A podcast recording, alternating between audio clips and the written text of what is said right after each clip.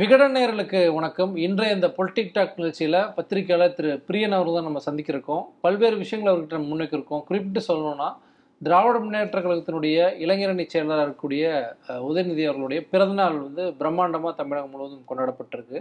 அது மட்டும் இல்லாமல் இளைஞர் அணி உள்ளிட்ட பல்வேறு அணிகளுக்கு புதிய நிர்வாகிகள் வந்து நியமனம் செய்யப்பட்டிருக்காங்க. அதில் வந்து இளைஞர் அணிக்கு மட்டும் தலைவர் இல்லை, செயலாளராக வந்து உதயநிதி ஸ்டாலின் இருக்கார். இதன் பின்னணியில் உள்ள அரசியல், திமுக சார்ந்து பல்வேறு விஷயங்களை அவர்கிட்ட நம்ம கேள்விகளாக முன்வைக்க இருக்கோம். பிரியன் சார்கிட்ட வாங்க பேசலாம். சார் வணக்கம். வணக்கம் சார். நியமனங்கள் அப்படிங்கிறது தொடர்ச்சியாக இந்த பொதுக்குழு முடிஞ்சு ஒவ்வொரு அணிக்கும் வந்து பார்த்துட்ருக்கோம். இளைஞர் அணி, மருத்துவர் அணி, மாணவர் எல்லாத்துக்கும் தொடர்ச்சியாக நியமனங்களை வந்து திமுக அறிவிச்சிருக்காங்க. அதில் மற்ற எல்லா அணிக்கும் தலைவர், செயலாளர் அப்படிங்கிற பொறுப்பு இருக்குது. இளைஞர் அணிக்கும் ஐடிக்கும் மட்டும் தலைவர் கிடையாது, செயலாளர்கள் மட்டும் அப்படின்ட்டு பார்க்க முடியுது. இது எதை காட்டுறது சார்? என்ன சொல்ல வராங்க திமுக? இல்லை, அதாவது வந்து பொதுவாகவே வந்து அந்த இந்த மாதிரி அமைப்புகள்லாம் வந்து நியமன அமைப்புகள்லாம் வந்து ஒரு செயலாளர் தான் கொஞ்சம் பவர்ஃபுல் போஸ்ட். ஸோ அதனால் செயலாளர் தான் அனௌன்ஸ் பண்ணுவாங்க. அதுக்கு மேலே தலைவர்கள் வந்து ஜெனரலாக அனௌன்ஸ் பண்ணுறது இல்லை. இப்போ வந்து எல்லோருக்கும் பதவி கொடுக்கணும் அப்படின்றதுனால சில அணிகளில் வந்து தலைவரை உருவாக்கிறது பார்க்குறோம். நிறைய பதவிகள் உருவாக்கணும், இப்போ நிறைய பேருக்கு வாய்ப்பு கொடுக்கணுன்ற மாதிரியான பண்ணியிருக்காங்க. பட் நீங்கள் சொன்ன மாதிரி இளைஞரணி அந்த தகவல் தொழில்நுட்ப அணி ரெண்டுத்துலேயும் தலைவர் போடலை. அப்போ வந்து பார்த்தீங்கன்னா இளைஞரணியில் இருக்கிறது உதயநிதி ஸ்டாலின். ஸோ அவருக்கு மேலே ஒருத்தரை போடுறதுக்கு அவங்க ரெடியாக இல்லைன்னு நினைக்கிறேன். ஏன்னா அவர் வந்து அவரே ஒரு சுப்ரீமாக இருக்கிறதுனால அவருக்கு மேலே ஒருத்தர் தலைவராக போடுறதுக்கு திமுகவில் வந்து அவங்க விரும்பலை, அல்லது சரியாக வராது. அவர் வந்து ஏற்கனவே ஒரு உயர்ந்த இடத்துல வைக்கப்பட்டிருக்காரு. அதனால் வந்து அந்த போஸ்ட்டை வந்து நிரப்பாத விட்டுருக்காங்க. நீங்கள் சொல்கிற மாதிரி மாணவர் அணிக்கு ராஜீவ்காந்தியை போட்டிருக்காங்க, மருத்துவர் அணிக்கு கனிமொழி சோமுவை போட்டிருக்காங்க. இந்த மாதிரி நிறைய அணிகளில் அது மாதிரி தலைவர்கள்லாம் போட்டு இவர் இந்த நிறைய இந்த அமைப்பு சாரா தொழிலாளர் அந்த ஓட்டுநர் அணியெல்லாம் கூட உருவாக்கி கலாநிதி வீராசாமி எல்லாம் போட்டிருக்காங்கன்னு நினைக்கிறாங்க. இந்த மாதிரிலாம் அணியெல்லாம் இதுக்கு முன்னாடிலாம் கிடையவே கிடையாது. ஸோ அவங்க வந்து நிறைய பேருக்கு பதவிகளை கொடுக்கணும், ஏதோ ஒரு அணியில் ஏதோ ஒரு பதவி கொடுக்கணும் நிறைய பேருக்கு அப்படின்ற ஒரு எண்ணம் வந்து அதுலேருந்து தெரியுது நமக்கு. ஆனால் இதில் வந்து ஒரு தலைவர்ன்ற பதவியே இளைஞர் அணிக்கோ தகவல் தொழில்நுட்பம் I think TR B Raja, TR பாலுவோட சன் இருக்காரு. ஸோ இவங்க ரெண்டு பேருமே, அது உதயநிதி ஸ்டாலினாக இருக்கட்டும் இல்லை பாலுவோட சன்னாக இருக்கட்டும், ரெண்டு பேருமே வந்து ஒரு முக்கியமான ஆட்களாக இருக்காங்க. ஒரு உயர்ந்த இடத்துல அவங்க அதிகாரத்தை எக்ஸசைஸ் பண்ணக்கூடிய இடத்துல இருக்காங்க. அதனால் அவங்களுக்கு மேலே ஒரு தலைவர் நியமிக்கிறதுல வந்து ஒருவேளை இதுக்கப்புறம் ஏதாவது நியமிப்பாங்களா தெரியாது. பட் ஆனால் இதுவரையும் நியமிக்காதுலேருந்து வந்து அவங்களுக்கு மேலே யாரையும் வைக்கிறதுக்கு வந்து திமுக தலைமை ரெடியா இல்லைன்றதான் நம்ம புரிஞ்சுக்கிறோம். நம்ம இப்போ இளைஞர்களுக்கு அதிகமாக வந்து பதவி கொடுத்துருக்கிறத பார்க்க முடியும். குறிப்பாக வந்து உதயநிதி அவர்களுடைய ஆதரவாளர் அப்படின்ட்டு நேரடியாக சொல்ல முடியும். போன அந்த நியமனங்கள் வரைக்குமே ஸ்டாலின் அவர்களுடைய பயணத்தவர்கள் அதிகமாக வந்து இளைஞர் அணியிலையும் சரி, மற்ற அணிலையும் இருந்தாங்க. இப்போ எல்லாமே வந்து இளைஞர் அணியினுடைய செயலாளர் உதயநிதிக்கு சாதகமானவர்களாக இருக்காங்க. அந்த ஒரு கட்டமைப்பு இப்போ வந்து உருவாக்கப்படுதா? இல்லை, முதல்ல வந்து திமுக வந்து ஸ்டாலின் வந்து இயல்பாகவே வந்தார் கலைஞருக்கு அப்புறம் அப்படின்னு. அதாவது குடும்பம் அது இது இந்த விஷயங்கள்லாம் சொல்கிறாங்க. பட் எனக்கு வரையும் ரெண்டு விதமான ஒப்பீனியன் நான் வச்சுருக்கேன். ஒன்று, ஒரு இந்த மாதிரியான வாரிசு வரும்பொழுது இந்த கட்சியில் பிரச்சனைகள் வர்றதில்லை, அது இயல்பான ஒரு டிரான்ஸ்ஃபர்மேஷனாக போகிறத பார்க்குறோம். நம்ம அந்த பதவி கரெக்டாக அடுத்தவங்களுக்கு ஷிஃப்ட், அடுத்த தலைவர் இறந்து போன பிறகு அதிமுகவில் என்ன மாதிரியான பிரச்சனைகள் வந்து ரெண்டு தடவை நம்ம பார்த்துட்டோம். ஜெயலலிதாவும் எம்ஜிஆரையும் பார்த்தோம், ஜெயலலிதா மறைந்த போதும் பார்த்தோம். பட் ஆனால் ஒரு வகையில் பார்த்தா அந்த குடும்ப கட்சிகளில் வந்து பவர் வந்து கரெக்டாக டிரான்ஸ்ஃபர் ஆகுது, எல்லோரும் அவங்க பின்னால் ஒருங்கிணைகிறாங்க. ஸ்டாலின் தன்னை நிரூபிச்சிட்டாரு, வெற்றி கொடுத்தாரு, கட்சியிலையும் தன்னை கன்சால்டேட் பண்ணிட்டாரு. அவருக்கு இருந்த எதிர்ப்புகள்லாம் மறைஞ்சு போனதை நம்ம பார்க்குறோம். இது வந்து சரியா தவறானா நிச்சயமாக இது விமர்சனத்துக்கு உட்பட்டது விஷயம். அதாவது கட்சிக்காரங்களுக்கு சரி அவங்க ஏற்றுக்கிறாங்கன்றது வேற விஷயம், பொதுமக்கள் பார்வையிலேருந்து விமர்சனத்துக்கு உட்பட்டது. இது என்னங்க குடும்ப கட்சியாக இருக்குது அப்படின்ற ஒரு எண்ணம் கண்டிப்பாக. அமித்ஷா வந்தபோது என்ன பேசினார், ஈவன் பிரதமரே என்ன உதயநிதி பேசினார், கிரவுன் பிரின்ஸ்ன்னு தானே பேசினார். உதயநிதி பற்றி பேசும்போது கிரவுன் பிரின்ஸ்ன்னு தானே பேசினார். அமித்ஷாவும் அப்படி தானே சொன்னார். ஆனால் வந்து உதயநிதி 2008 உதயநிதி நான் பேட்டி கேட்டபோது, குருவி படத்தை அப்போ தான் ரிலீஸ் பண்ணியிருந்தார் அவர். ஆக்சுவலாக ஜெயின் மூவிஸ் அப்போ நான் அவரை கேட்டபோது, அவர் அரசியல் அப்படின்னு ஆரம்பித்த போது, அரசியலெல்லாம் யாரையுமே திணிக்கக்கூடாதுங்க, அரசியல்லாம் திணிச்சா அது இயல்பாக இருக்கணும், திணிக்கவே கூடாது. அப்படியே திணிச்சாலும் அது நிரந்தரமாக இருக்க முடியாது. அது வந்து நம்ம கடுமையான உழைப்பு, அர்ப்பணிப்பு இருந்தால் தான் அதில் இருக்க முடியும் அப்படின்லாம் அவர் பேசினார். ஸோ அது இப்போ 2019 ஒரு பிரச்சாரம் பண்ணது திணிப்பா இல்லை இயல்பான்றத நம்ம பொதுமக்களோட இதுக்கே விட்டுடலாம். நீங்கள் எப்படி பார்க்குறீங்க அந்த பிரச்சாரம்? இது அவரோட அந்த பொலிட்டிக்கல் இல்லை, நிச்சயமாக வந்து அந்த பிரச்சாரம் வந்து நிச்சயமாக அவர் நல்லா தான் பண்ணார். அவர் வந்து சுஷ்மா ஸ்வராஜையும் வந்து இவர் நம்ம இறந்து போயிட்டார் இல்லையா, நம்ம அருண்ஜேட்லி. அவங்க இறப்பு வந்து பிரதமர் கொடுத்த ப்ரெஷர்னால தான் அவங்க இறந்து போனாங்க போன்ற பல விஷயங்களை சொல்லி பிஜேபியில் அது வந்து பெரிய ஒரு ரியாக்ஷன்ஸ்லாம் கிளப்பியதை நம்ம பார்த்தோம். அதே மாதிரி அமித்ஷாவுக்கு ஒரு பெரிய சவால் விட்டார். அமித்ஷா, நீ நான் என்னோட சொத்தெல்லாம் உனக்கு கொடுத்துட்றேன், உன் பையன் பேரில் இருக்கிற சொத்தெல்லாம் எனக்கு எழுதி வச்சிருந்தீங்களான்னு கேட்டார். ஸோ அந்த மாதிரிலாம் அப்புறம் 2021 செங்கல் எடுத்துன்னு போயிட்டு எய்ம்ஸ் பிரச்சாரம்லாம் பண்ணார். ஸோ அந்த அந்த பிரச்சார நோக்கில் வந்து அவர் வந்து ஓரளவுக்கு அவர் சினிமா நடிகராகவும் இருந்ததுனால 2012 அவர் சினிமா நடிகராகவும் மாறிட்டார், ஒரு கண்ணாடியிலேருந்து. ஸோ அதுலேருந்து பார்த்தீங்கன்னா ஒரு நிச்சயமாக அவருக்கு ஒரு ரசிகர்கள் இருக்காங்க, பொதுமக்கள் மத்தியிலையும் ஒரு ஆர்வம் இருக்குது அவரை பார்க்குறது. ஆனால் இதெல்லாம் தாண்டி அந்த குடும்பம், அந்த குடும்ப கட்சி, அந்த வாரிசுகள் அப்படின்ற ஒரு விஷயம் வந்து எப்போதுமே ஒரு நெருடலான விஷயமா தான் நம்ம பார்க்குறோம். நம்ம பொதுமக்கள் தரப்புலேருந்து பார்க்கும்போது கட்சிக்காரங்க ஏற்றுக்கிறாங்க, கட்சியில் அவரை ஒத்துக்கிறாங்க, எல்லாம் சரி. ஆனால் அதுக்கையும் தாண்டி ஒரு விஷயம் இருக்குது, பொதுமக்களோட அக்செப்டன்ஸ்னு ஒன்று இருக்கு இல்லையா.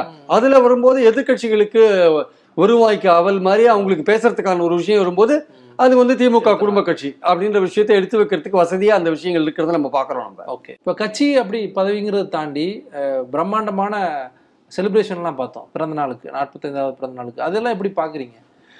இது வந்து ரொம்ப வித்தியாசமாக பார்க்குறேன். அதாவது நீங்கள் சொல்கிற மாதிரி இது ஒரு நாள் ஒரு நாள் விஷயமா முடியல. அது ஒரு மாதம் தொடர்ந்து செலிப்ரேட் பண்ண போகிறாங்களாம். ஒரு மாதம் தொடர்ந்து செலிப்ரேட் பண்ணும்போது நிறையா நலத்திட்டங்கள், இந்த வெல்ஃபேர் ஸ்கீம்ஸ், ஏழைகளுக்கு உதவி பண்ணுறது போன்ற விஷயங்கள்லாம் பண்ணுவாங்க, இல்லைன்னு சொல்ல வரல. ஆனால் இவரை வந்து அடுத்த கட்டமாக ஒரு திட்டமிட்டு ஒரு தலைவராக வந்து உருவாக்குறாங்க. ப்ராபப்ளி வந்து ஸ்டாலின் வந்து ஏதோ ஒரு முடிவுக்கு வந்திருக்காருன்னு நினைக்கிறேன் அவர். அது இனிமேல் அடுத்த கட்டத்துக்கு நம்ம தயார் பண்ண போகணும்னு. அவரோட 40, 45, 50 வருஷம் ஜேர்னி, அவர் ரொம்ப டயர்டாக இருக்கலாம், களைச்சி போயிருக்கலாம் ஒரு வேளை. ஸோ அதனால் வந்து அடுத்த கட்டம் நம்ம ரெடி பண்ணணும்னு சொல்லிட்டு அவர் வந்து உதயநிதி கையில் வந்து பவரை ஹேண்ட் ஓவர் பண்ணுற அந்த மூடுக்கு வந்துட்டாரோ ஸ்டாலின்றதான் எனக்கு தோணுது. இல்லாட்டி இந்த அளவுக்கு இம்பார்ட்டன்ஸ் கொடுக்க வேண்டிய அவசியம் இல்லை. ரெண்டாவது, நீங்கள் கட்சியில் எந்த முன்னும் வரக்கூடாதுன்றதுக்காக சைமல்டேனியஸாக பார்த்தீங்கன்னா வந்து துரைமுருகன் பையனுக்கு பொறுப்பு இருக்குது, பொன்முடி பையனுக்கு பொறுப்பு இருக்குது, ஆற்காடு வீராசாமி பையனுக்கு பொறுப்பு இருக்குது, எம்ஆர்கே பையனுக்கு பொறுப்பு இருக்குது. இந்த மாதிரி நீங்கள் எந்த ஏபாவலு பையனுக்கு பொறுப்பு கொடுத்துருக்காங்க. நீங்கள் இப்படியே ஒரு 20-30 பேர் இருக்குன்னு பார்த்தீங்கன்னா எல்லா பசங்களுக்கும் பொறுப்பு கொடுத்துருக்காங்க. அப்போது கட்சியில் எந்த இடத்துலேருந்து முழு வரக்கூடாதுன்றதுக்காக அந்த பசங்களுக்கெல்லாம் பொறுப்பு கொடுத்த பிறகு நீங்கள் வந்து உதயநிதியை பார்த்து நீங்கள் கேள்வி கேட்க முடியாது. கட்சியில் வந்து அந்த நிர்வாகிகள் பட்டியலில் அவங்களுக்குலாம் இடம் இல்லை, எல்லாருமே இருக்காங்க. பெரும்பாலும் இப்போ ஏவாவேலோட பையன்லாம் நிர்வாகிகள் பட்டியலில் ஏதோ ஒரு இடத்துல இருக்காரு. கலாநிதி வீராசாமி இருக்காரு, கௌதம சிங்காமணி இருக்காரு, அதே மாதிரி கதிர் ஆனந்த் இருக்காரு, எம்பியாலாம் இருக்காங்க. இல்லை, எம்பியாவும் இருக்காங்க, கட்சி பதவியும் கொடுத்துருக்காங்க. அப்போ ஏதோ ஒரு விதத்தில் அவங்களை அகாமடேட் பண்றீங்க. அப்போ எல்லாரையும் சமாதானப்படுத்துகிற ஒரு முயற்சி அங்கே இருக்கிறத நம்ம எல்லோருக்கும் பதவி கொடுக்குற ஒரு முயற்சி இருந்தாலும் எல்லாரையும் சமாதானப்படுத்துகிற ஒரு முயற்சி இருக்கிறத பார்க்கும்போது உதயநிதிக்கு வந்து எதிர்காலத்தில் எந்த விதமான அந்த அந்த பவர் வந்து டிரான்ஸ்ஃபர் ஆகும்போது எந்த விதமான எதிர்ப்பும் இருக்கக்கூடாதுன்ற ஒரு எண்ணம் வந்து ஸ்டாலினுக்கு இருக்குன்னு தான் நான் பார்க்குறேன். ஸோ அந்த ஒவ்வொரு அடியும் வந்து கிட்டத்தட்ட திட்டமிட்டு வந்து உதயநிதியை வந்து அவங்க எடுத்து போகிறாங்க அடுத்த தலைமை பொறுப்பு. அமைச்சர் இந்த கொண்டாட்டத்தின் போது பேசும்போது ஒரு விஷயத்தை மென்ஷன் பண்ணுறாங்க, இளைஞரணி செயலாளர் உதயநிதி வந்து திமுக தலைவராக கொண்டு போகிறதுக்காக தான் இந்த கொண்டாட்டம் எல்லாம் அப்படின்ட்டு மென்ஷன் பண்ணுறாங்க. ஸோ நீங்கள் சொல்கிறது வந்து ஒத்துப்போகுது அப்படிங்கிற கண்டிப்பாக. ஏன்னா இதெல்லாம் பார்க்கும்பொழுது இந்த கட்சியில் இருக்கிற முக்கிய பிரமுகர்களோட மகன்களுக்கெல்லாம் பொறுப்பு கொடுக்குறத பார்க்கும்பொழுது அவர்களுக்கு ஏற்கனவே எம்பி, எம்எல்ஏக்கள் போன்ற வாய்ப்புகள் கொடுக்கப்பட்டதை பார்க்கும்பொழுது இப்போ உதயநிதியை நீங்கள் என்னோட பையனுக்கு மட்டும் இல்லை கட்சியில் எல்லாருக்குமே இது ஒரு குடும்பத்தில் வாரிசாக வந்துட்டு இருக்கிற ஒரு விஷயம் இந்த திமுகவில். ஸோ எல்லோரையும் நாங்கள் கவனிக்கிறோன்றாங்க. ஆனால் அதோட பின்னாடி இன்னொரு விஷயம் இருக்குது. இப்போ உதாரணமாக வேலூர் மாவட்டமே எடுத்துக்கலாமே. வேலூர் மாவட்டத்தில் கதிர் ஆனந்த் வந்திருக்காரு. கதிர் ஆனந்தை விட முன்னாடி கட்சிக்கு வந்தவங்க எவ்வளோ பேர் இருப்பாங்க. அப்போ கதிர் ஆனந்துக்கு கிடைக்கிற முக்கியத்துவம் அல்லது கௌதம சிங்காமணிக்கு கிடைக்கிற முக்கியத்துவம் அல்லது கலாநிதி வீராசாமிக்கு கொடுக்குற முக்கியத்துவம், இந்த மாதிரி மகேஷ் பொய்யாமணிக்கு கொடுக்குற முக்கியத்துவம் இருக்குல்ல, இந்த முக்கியத்துவம் அவங்களுக்கு முன்னாடி கட்சியில் சேர்ந்த பல பேருக்கு கிடைக்காத போகிறது இல்லையா. அப்போ அவங்களுக்கு என்ன, அவங்களோட வாய்ப்புகள் என்ன? அப்போ வந்து நீங்கள் வந்து உங்கள் அப்பா மந்திரி, நீங்கள் மந்திரி, அடுத்தது உங்களோட பையன் மந்திரி அப்படின்னு ஒரு பக்கம், அது போக உங்கள் அப்பா முதலமைச்சர், நீங்கள் முதலமைச்சர், உங்கள் பையன் முதலமைச்சர், அப்படி இதெல்லாம் எதிர்கட்சிகளுக்கு பேசுகிற ஒரு விஷயமா நான் பார்க்குறேன். இப்போ கட்சியை வந்து இளைஞர்கள் கையில் டிரான்ஸ்ஃபர் பண்ணுறாங்க அப்படின்னு நீங்கள் நம்ம இப்படி பார்க்க வேணாமா? அப்படியும் பார்க்கலாம், அப்படியும் பார்க்கலாம். பட் ஆனால் இதே இளைஞர்கள் கட்சிக்கு வரதுக்கு முன்னாடி வேறு பல இளைஞர்கள்லாம் கட்சிக்கு வந்திருப்பாங்கல்ல. அன்பில் மகேஷ் பொய்யாமணிக்கு முன்னாடி ஒரு இளைஞர் வந்திருப்பாருல்ல, அவர் நினைக்க மாட்டாரா இவர் எப்போ கட்சிக்கு வந்தார் அப்படின்ட்டு. கலாநிதி வீராசாமிக்கு முன்னாடி ஒருத்தர் கட்சியில் வந்துருப்பாருல்ல, அவர் யோசிப்பார்ல, எனக்கு அப்புறம் தான்ப்பா கலாநிதியே வந்தார் அப்படின்னு நினைப்பார்ல. கதிரானந்துக்கு பின்னா முன்னாடியே ஒருத்தர் வந்திருப்பாரு, நான் எனக்கு 50 வயசு ஆச்சு, கட்சியில் எந்த பதவியும் அனுபவிக்கல, நான் தொண்டனாகவே இருக்கேன், குடி பிடிக்கிற தொண்டனாகவே இருக்கேன்னு அவர் நினைப்பார்ல. இந்த மாதிரி வருத்தங்கள் கட்சியில வரும். ஆனா அதெல்லாம் ஓரளவுக்கு தணிக்கிற விஷயமாகத்தான் இந்த மாதிரி பல பேரோட மகன்களுக்கு பதவிகளை கொடுத்துருக்காங்கன்னு நான் நினைக்கிறேன். நான் அதுக்குன்னு உதயநிதி தகுதி இல்லாமல் இருக்காருன்னு நான் சொல்ல வரல. அவருக்கு தகுதி இருக்குன்றத நான் அவர் பிரச்சாரத்தை பத்தி உங்ககிட்ட சொன்னேன். நான் அவருக்கு தகுதி இருக்கு, ஆனால் அவரை நீங்கள் அடுத்த கட்டத்துக்கு எடுத்துன்னு போவதில் மற்ற விஷயத்தெல்லாம் பொறுமை காட்டுற ஸ்டாலின் இதுலையும் பொறுமை காட்டணும் என்பது என்னுடைய கருத்து. இல்லைன்னா உதாரணமா நீங்க சொல்ற மாதிரி எதிர்கட்சிகளுக்கு வந்து அது ஒரு ஆப வாய்க்கவலை 2024 ஒரு பெரிய பிரச்சாரமாக இருக்கும். அதை நீங்க கவுண்டர் பண்றதுக்கு உங்க கட்சிக்காரங்க ஒத்துப்பாங்க, ஆனால் மக்கள் அதை அக்செப்டன்ஸ் இருக்கும். 2019 நீங்க எலெக்ஷன் வின் பண்ணிட்டீங்க, 2021 எலெக்ஷன் வின் பண்ணிட்டீங்க. அதனால வரப்போற 2024 எலெக்ஷன் வந்து நிச்சயமாக அவ்வளவு சுலபமான ஒரு எலெக்ஷனா இருக்காது. ஏன்னா மத்த கடந்து போன 2 எலெக்ஷன்ல நீங்க ஆளுங்கட்சியா இல்ல எதிர்கட்சியா இருந்தீங்க. சோ ஆன்டி இன்கும்பன்சியை நீங்க கேஷ் பண்ணீங்க. ஆனால் வரப்போற எலெக்ஷன் உங்களுக்கு எதிரான இன்கும்பன்சி இருக்கும். இப்போ உங்களுக்கு எதிரான இன்கும்பன்சி ஃபேக்டார உதயநிதியோட பிரச்சாரம் எந்த அளவுக்கு கவுண்டர் பண்ணும், அதாவது உதயநிதி எதிர்த்து பண்ற பிரச்சாரம் எந்த அளவு ஒர்க் அவுட் ஆகும் நமக்கு சொல்ல முடியாது. அதனால ஸ்டாலின் அவர்கள் வந்து பல விஷயங்கள்ல பொறுமை காட்டுறார். இந்த விஷயத்திலயும் உதயநிதி ஏற்றம் கொடுக்கிற விஷயத்திலயும் அவர் பொறுமை காட்ட வேண்டும் என்பது என்னுடைய கருத்து. அவருக்கான நேரம் இன்னும் வரவில்லை, உதயநிதிக்கான நேரம் இன்னும் வரவில்லை. அவருக்கான நேரம் இருக்கிறது. அவர் 45 வயசு தான் ஆச்சு அவருக்கு. ஸ்டாலின் ரொம்ப வருஷங்கள் பொறுத்து இருந்தாரு. அவர் 89 வெற்றி பெற்று கூட அவருக்கு அமைச்சர் பதவி கொடுக்கல. 96 மேயர் தான் கொடுத்தாங்க. 2001 கலைஞர் மேயராக தான் வின் பண்ணார். அவர் ஆக்சுவலா ஆட்சிக்கு வரலையே தவிர மேயராக தான் வின் பண்ணாரு. அப்புறம் வந்து 2006 தான் அவருக்கு அமைச்சர் பதவி கிடைச்சிது. ஸ்டாலின் அவர்கள் பொறுமையா இருக்காருங்கிறது தெரியுது. அதாவது அமைச்சர் பதவி வந்து அவருக்கு கொடுக்க கூடாது, கொஞ்சம் லேட்டா கொடுக்கணும் அப்படிங்கிறது பொறுமையா இருக்காருன்னு தெரியுது. மற்ற அமைச்சர்லாம் பேசுறாங்க. கட்சியில வந்து பொறுப்புகள் கொடுக்கப்பட்டாலும் கூட அமைச்சர் பதவி அப்படிங்கிறது வந்து இன்னும் கொஞ்ச நாள் போட்டுங்கிறது டிலே பண்ற மாதிரி தெரியுதுல்ல சார்? டிலே பண்ணணும்னு தான் நினைக்கிறேன் நான். ஏன்னா அவ்வளவு சீக்கிரம் கொடுக்க வேண்டிய அவசியம் இல்லைன்னு நினைக்கிறேன். இப்பவே ஓரளவுக்கு சரியா தான் போயிட்டு இருக்கு. Let him get some experience. எம்எல்ஏவா இருக்காரு அவரு. குறைஞ்சபட்சம் ஒரு டேர்மாவது இவர் எம்எல்ஏவா இருக்கணும்ல. அட்லீஸ்ட் ஃபுல் 5 இயர்ஸ் எக்ஸ்பீரியன்ஸ், ஒரு டேர்ம் எக்ஸ்பீரியன்ஸ் இருக்கணும்ல அவருக்கு. அவர் வந்து நீங்க நிறைய பேர் முதல் எடுத்த உடனே அமைச்சர் ஆறாங்க, முதல்ல சிஎம்ஆவே ஆறாங்க. அதெல்லாம் இருக்கிறது வேற விஷயம். அது திமுக தலைவர் வந்து ஸ்டாலின் நினைச்சா உதயநிதியை வந்து அமைச்சராக்கலாம், எல்லாமே பண்ணலாம். நான் அது வந்து நம்ம வந்து யாரும் போய் தடுக்க போறது இல்லை. பட் நம்மளுடைய பார்வை எப்படி இருக்குன்னா அவருக்கு கொஞ்சம் அனுபவம் வரட்டும், அதுக்கப்புறம் நீங்க அவர் அமைச்சராக்குங்க. 2024 எலெக்ஷன் நீங்க பழைய எலெக்ஷன் சந்திச்ச மாதிரியான எலெக்ஷன் கிடையாது. உங்களுக்கான எதிர்ப்புகள்னு ஒரு விஷயம் இருக்கு, அதையும் தாண்டி நீங்க வர வேண்டி இருக்கு. அந்த எதிர்ப்புல இந்த விஷயமும் ஒன்னா சேர்ந்துடக்கூடாது, குடும்ப கட்சி குடும்ப ஆட்சி விஷயமும். அதனால ஒரு எதிர்ப்பை நீங்க கண்ட்ரோல் பண்ற மாதிரி கொஞ்சம் பொறுமை காக்கலாம். 2024 நீங்க இதே மாதிரி வெற்றியை 2019 மாதிரி வெற்றியை காமிச்சிங்கன்னா அடுத்தது நீங்க கொண்டு வாங்க, உங்க கட்சிக்காரங்க யாரும் சொல்ல போறது இல்லை. அப்பவும் பொதுமக்கள் மத்தியில பாஜக இருந்தோ இல்ல அதிமுக இருந்தோ ஒரு நிச்சயமாக எதிர்ப்புகள் இருக்கதான் செய்யும். பாஜக வந்து இந்தியாவில எல்லா இடங்களையும் இந்த பிரச்சாரத்தை பண்றாங்க. அதனால இங்கதான் பண்றாங்க. இங்க இன்னும் சீரியஸா பண்றதுக்கான வாய்ப்புகள் இருக்கு. அதனால நீங்க உதயநிதி விஷயத்துல ஸ்டாலின் அவர்கள் அவசரம் காட்ட வேண்டாம் என்பது என்னுடைய கருத்து. இப்போ அமைச்சர் மாசு அவர்கள் பேசுறாங்க, கே என் நேரு அவர்கள் பேசுறாங்க, அன்பில் மகேஷ் அவர்கள் பேசுறாங்க. எல்லாருமே வந்து ஸ்டாலின் அவர்களுடைய குடும்பத்துக்கு நெருக்கமான அமைச்சர்களா இருக்காங்க.